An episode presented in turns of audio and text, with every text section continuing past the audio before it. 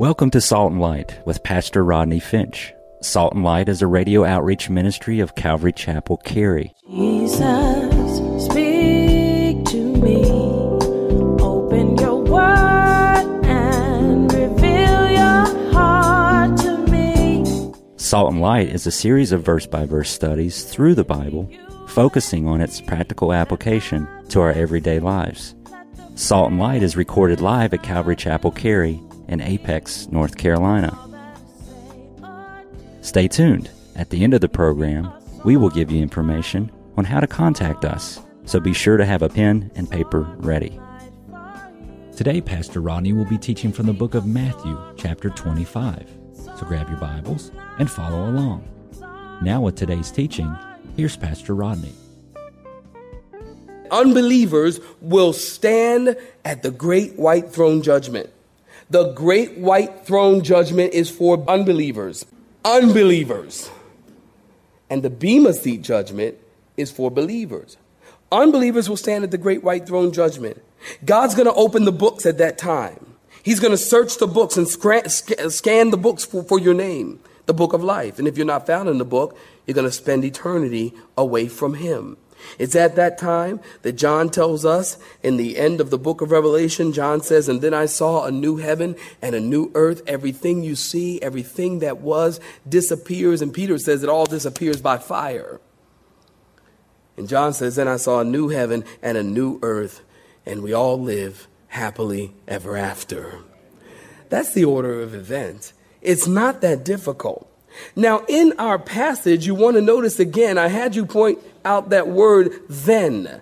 Notice in your Bibles in verse 1, Jesus says, Then, then what?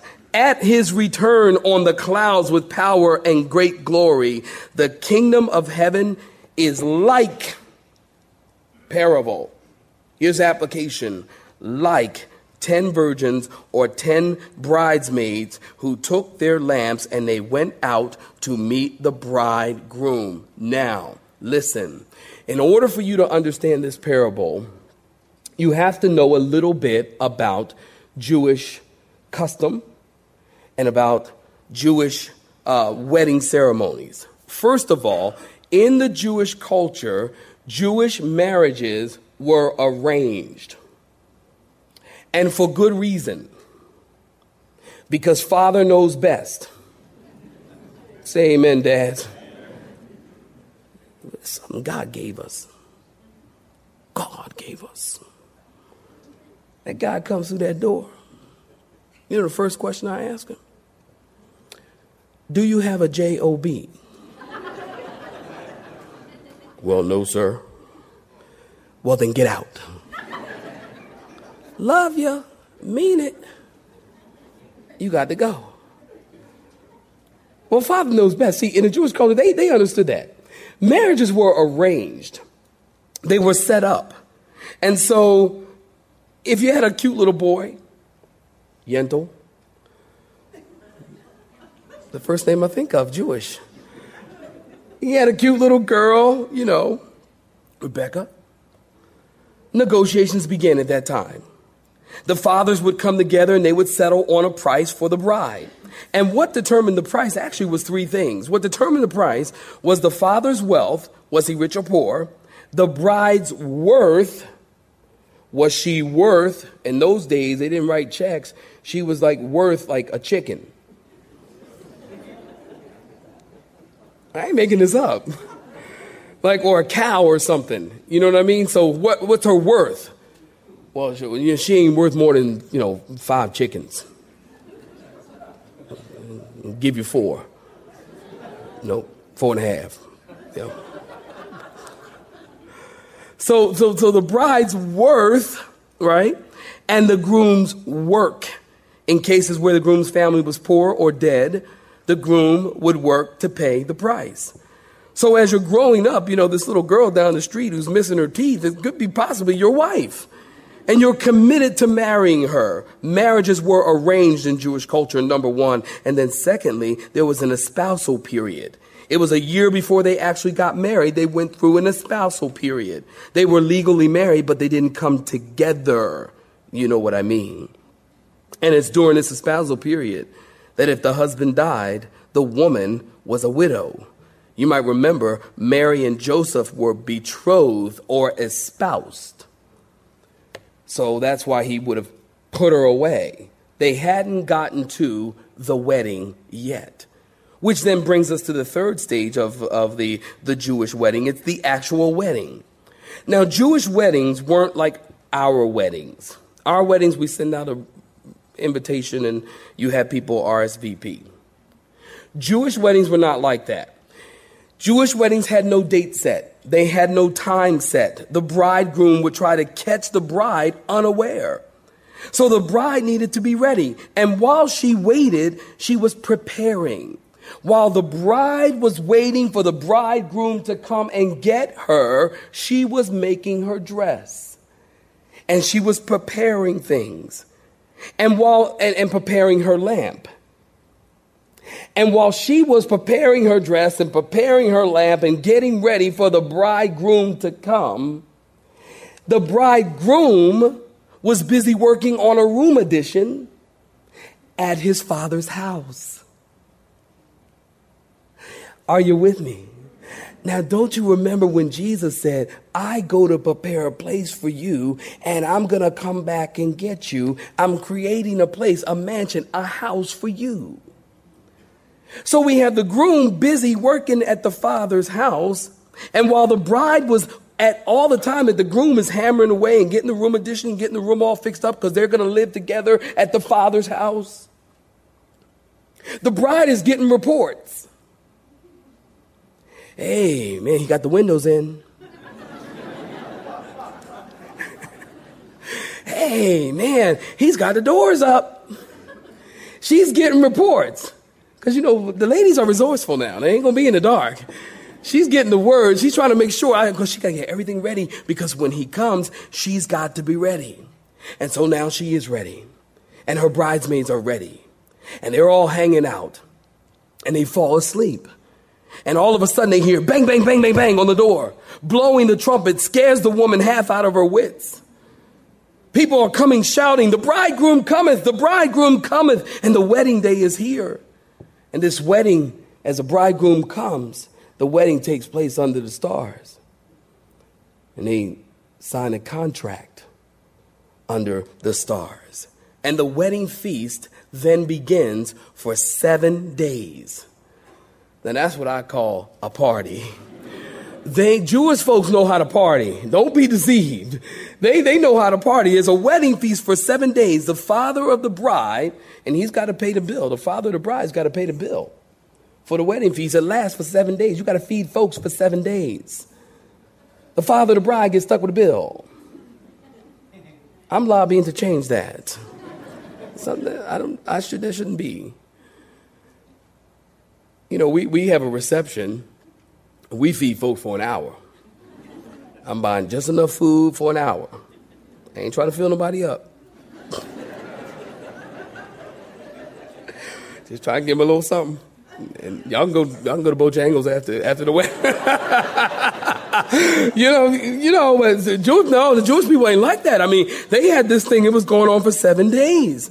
And, and, and then notice, and, and then, and they had this big party. They had this week long party at the bridegroom's house. Now notice in our text, Jesus said there are five virgins or five bridesmaids five wise and five foolish. The wise girls took oil in their vessels with their lamps, and they brought extra oil in verse 2. The foolish brides only took their lamps without any extra oil. So the reason they were foolish was because they weren't prepared.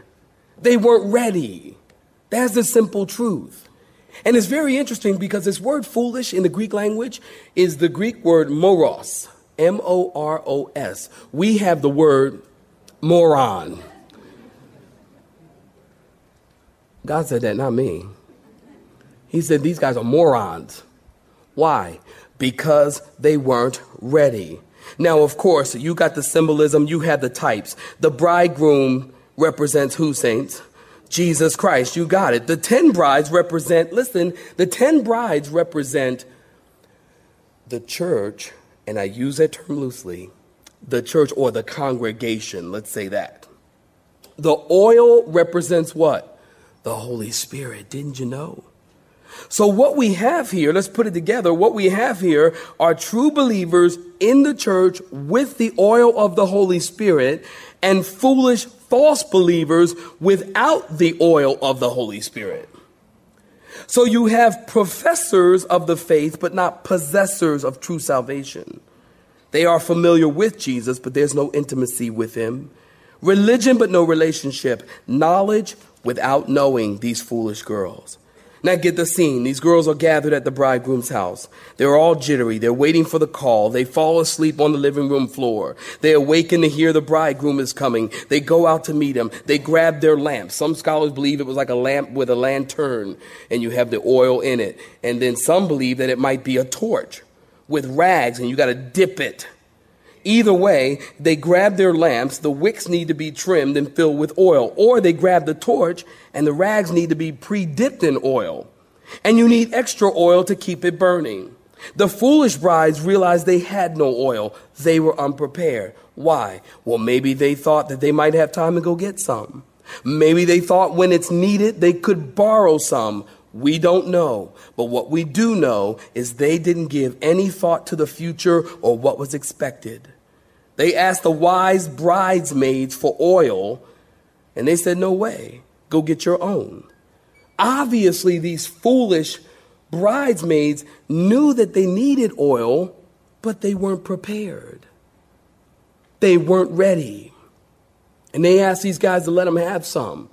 Now, if oil represents the Holy Spirit, well, listen at the lesson that we learn from this. You cannot, the Holy Spirit, cannot be transferred from person to person. Uh, someone once said it like this God doesn't have any grandkids, just sons and daughters. And you can't transfer the Holy Spirit. They didn't give them any oil. So notice they were unprepared. And how sad it is, saints. How sad is a very sobering text. How sad it is that many people will be unprepared when the Lord returns. Many people will be unprepared for the rapture. Many people will be unprepared when death comes knocking at their door. And like the foolish virgins, they will look to their relationship with genuine believers. They will look to their relationship with genuine believers. They will look to their association with genuine Christian stuff. Well, hey, I was baptized. Well, why didn't I go in there? I was baptized.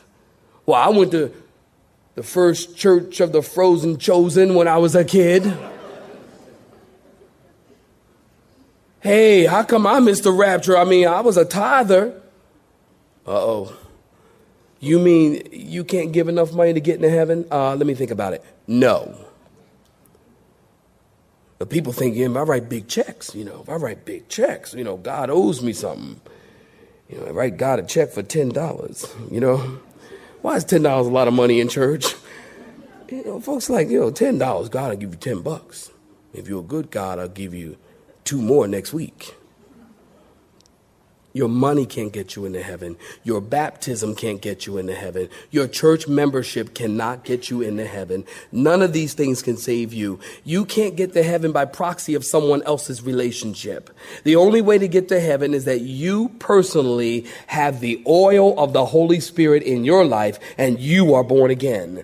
Amen, saints. That's the only way to get to heaven. The Bible is very clear about that. God's word is clear about that. And so often we're leaning on all these other things instead of leaning on Christ and allowing Him to work in us and through us and to fill us and to change us. Not your church membership and not your father who was a minister or your grandfather who was a minister. None of these things are important in the kingdom of God. The only thing that's important in the kingdom of God is that you possess the oil of the Holy Spirit. And how many people are committed to Christ on a religious, intellectual, social basis? So many people. Intellectual, social, religious basis. God wants you to have a personal relationship. You know, in 2 Timothy chapter 3, it says that many people have a form of godliness, but they are denying the power thereof. And a form of godliness means you are not ready. The rapture could happen at any moment, saints. The rapture could happen at any moment. in any given church on any given Sunday, if the rapture were to happen, half the people would be gone. Half the people would be gone. And the other half will be sitting there wondering where the other half went. And how sad is this? Not only will half the people be still here after the rapture, but in many churches and many pulpits, some pastors will still be here as well, wondering where did all the people go? Jesus said, Many will say to me in that day, Lord, didn't I do this? And Lord, didn't I do that? And I prophesied and I healed the sick and I did all this in your name. And he said, I never knew you. That's a sobering, sobering thing. Now, notice the foolish gave no thought to the future. They carried a torch for the Lord, but they had no oil of the Holy Spirit. Now, listen to me and listen to me carefully here. The Bible's very clear. Every born again believer is filled with the Spirit. Every believer has the oil of the Holy Spirit, and without it, you cannot be saved. Romans chapter 8, verse 9 tells us that if you don't have the oil of the Holy Spirit, you don't belong to Christ. If you have received Christ, if you are here this morning, listen, if you are here this morning, you've made Christ your Savior and you've received Him, you have received the oil. You've been filled with the Spirit. You are filled with the Spirit. If you're not filled with the Spirit, you cannot be born again. But although many people, and although every believer is filled with the Spirit, not every believer is spirit filled. What do you mean, Rodney? Every believer is filled with the Spirit. Listen close. Every believer is filled with the Spirit, but not every believer is spirit filled. Let me explain. There are many, many people who have accepted Jesus in their hearts, and as I said, they are born again. They are filled with the Spirit. But those same people, now listen, they have failed to move on and to allow the Spirit of God to completely have control of them. So that now you're, you're walking in the Spirit. The Spirit of God has control of you.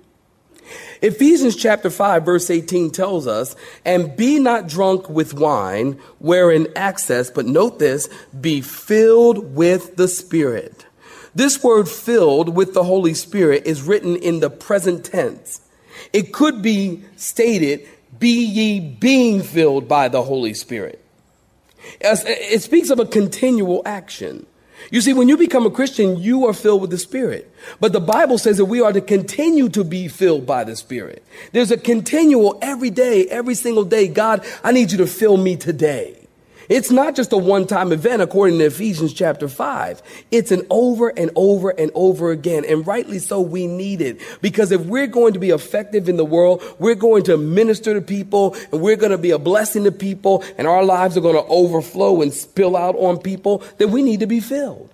Remember, Jesus stood on the temple steps and he said that he said, if you're thirsty, come to me and drink. He says, and I will give you rivers of living water that will flow.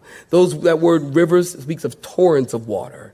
God wants our lives to be like torrents of living water. And if that be so, then every single day we need to be filled with the Spirit, not just a one time event, but over and over and over again. I need to be empowered. I need to be filled. And some folks, quite honestly, guys, are just content to move through life with just enough of the Spirit to be saved. Almost like I do with my car. I'm content. And then when I see the red light come on for gas, then I'm just like, okay, now let me see how far I can get on fumes. Say amen. Y'all know you'll do it too. You know, how far can I get on fumes now? Because, you know, I, I'm the, I don't feel like stopping and get filled up. I don't feel like it. Well, what's going to happen if you continue to move about on fumes? You're going to run out of gas. So many people do that. Listen at this story as I think it illustrates my point. Frank, driving his Ford Fairlane, would play the fun game of seeing how far he could get without filling up his Ford. He functioned on fumes. Oh, one day he will fill up, though, one day. His faith was similar in that Frank would fly into church and sit in the front, fan himself, and fend off conviction and fight off the Holy Spirit.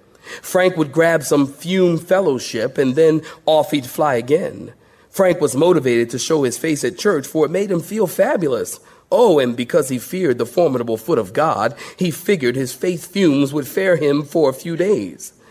Frank's philosophy with his Ford was, why fill up my Ford when I can fare pretty well on fumes?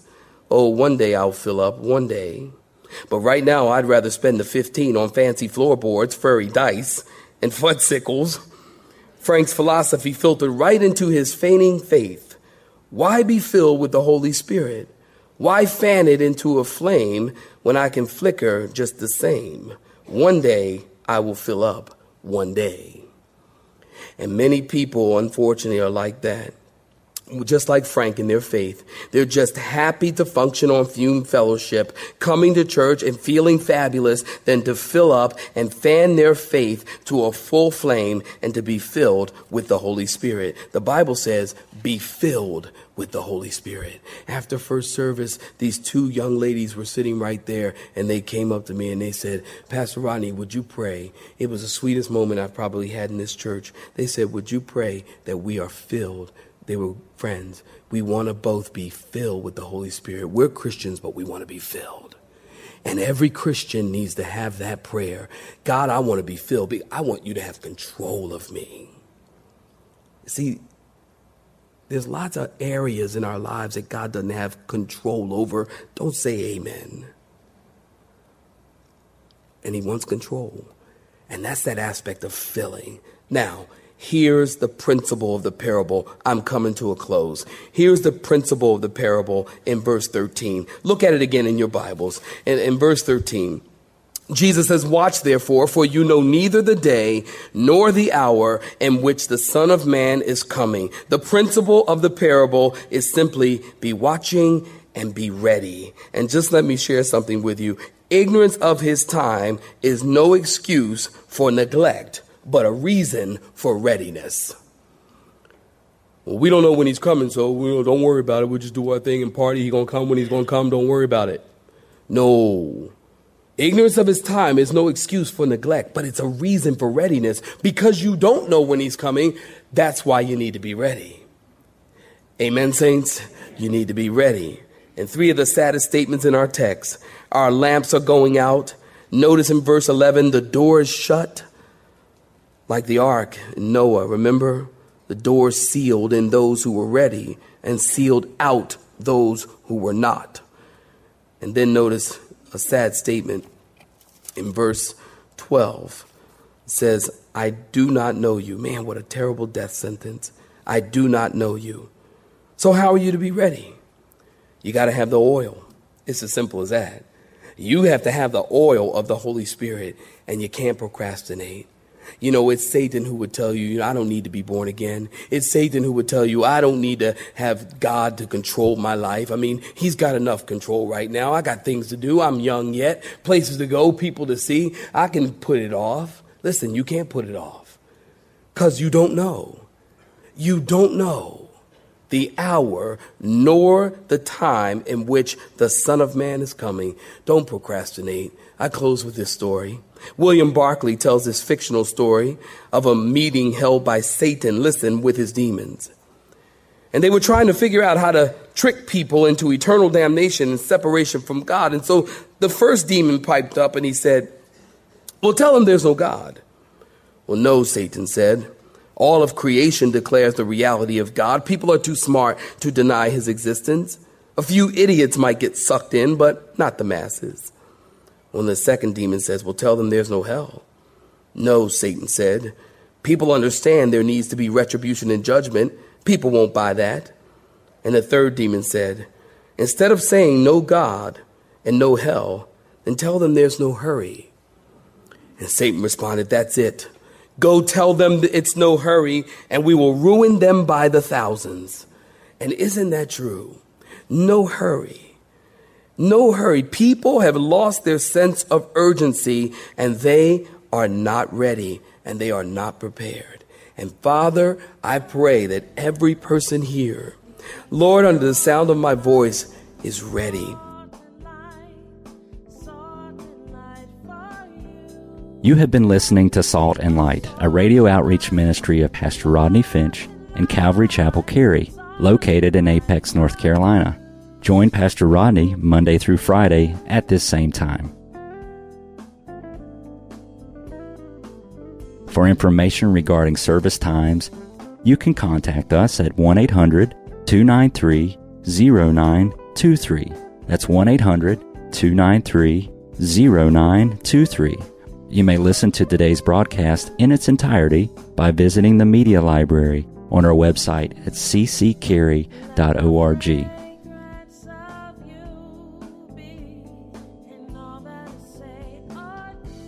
We would like to thank you for tuning in to Salt and Light and pray that you have been blessed. Until next time, may you be salt and light.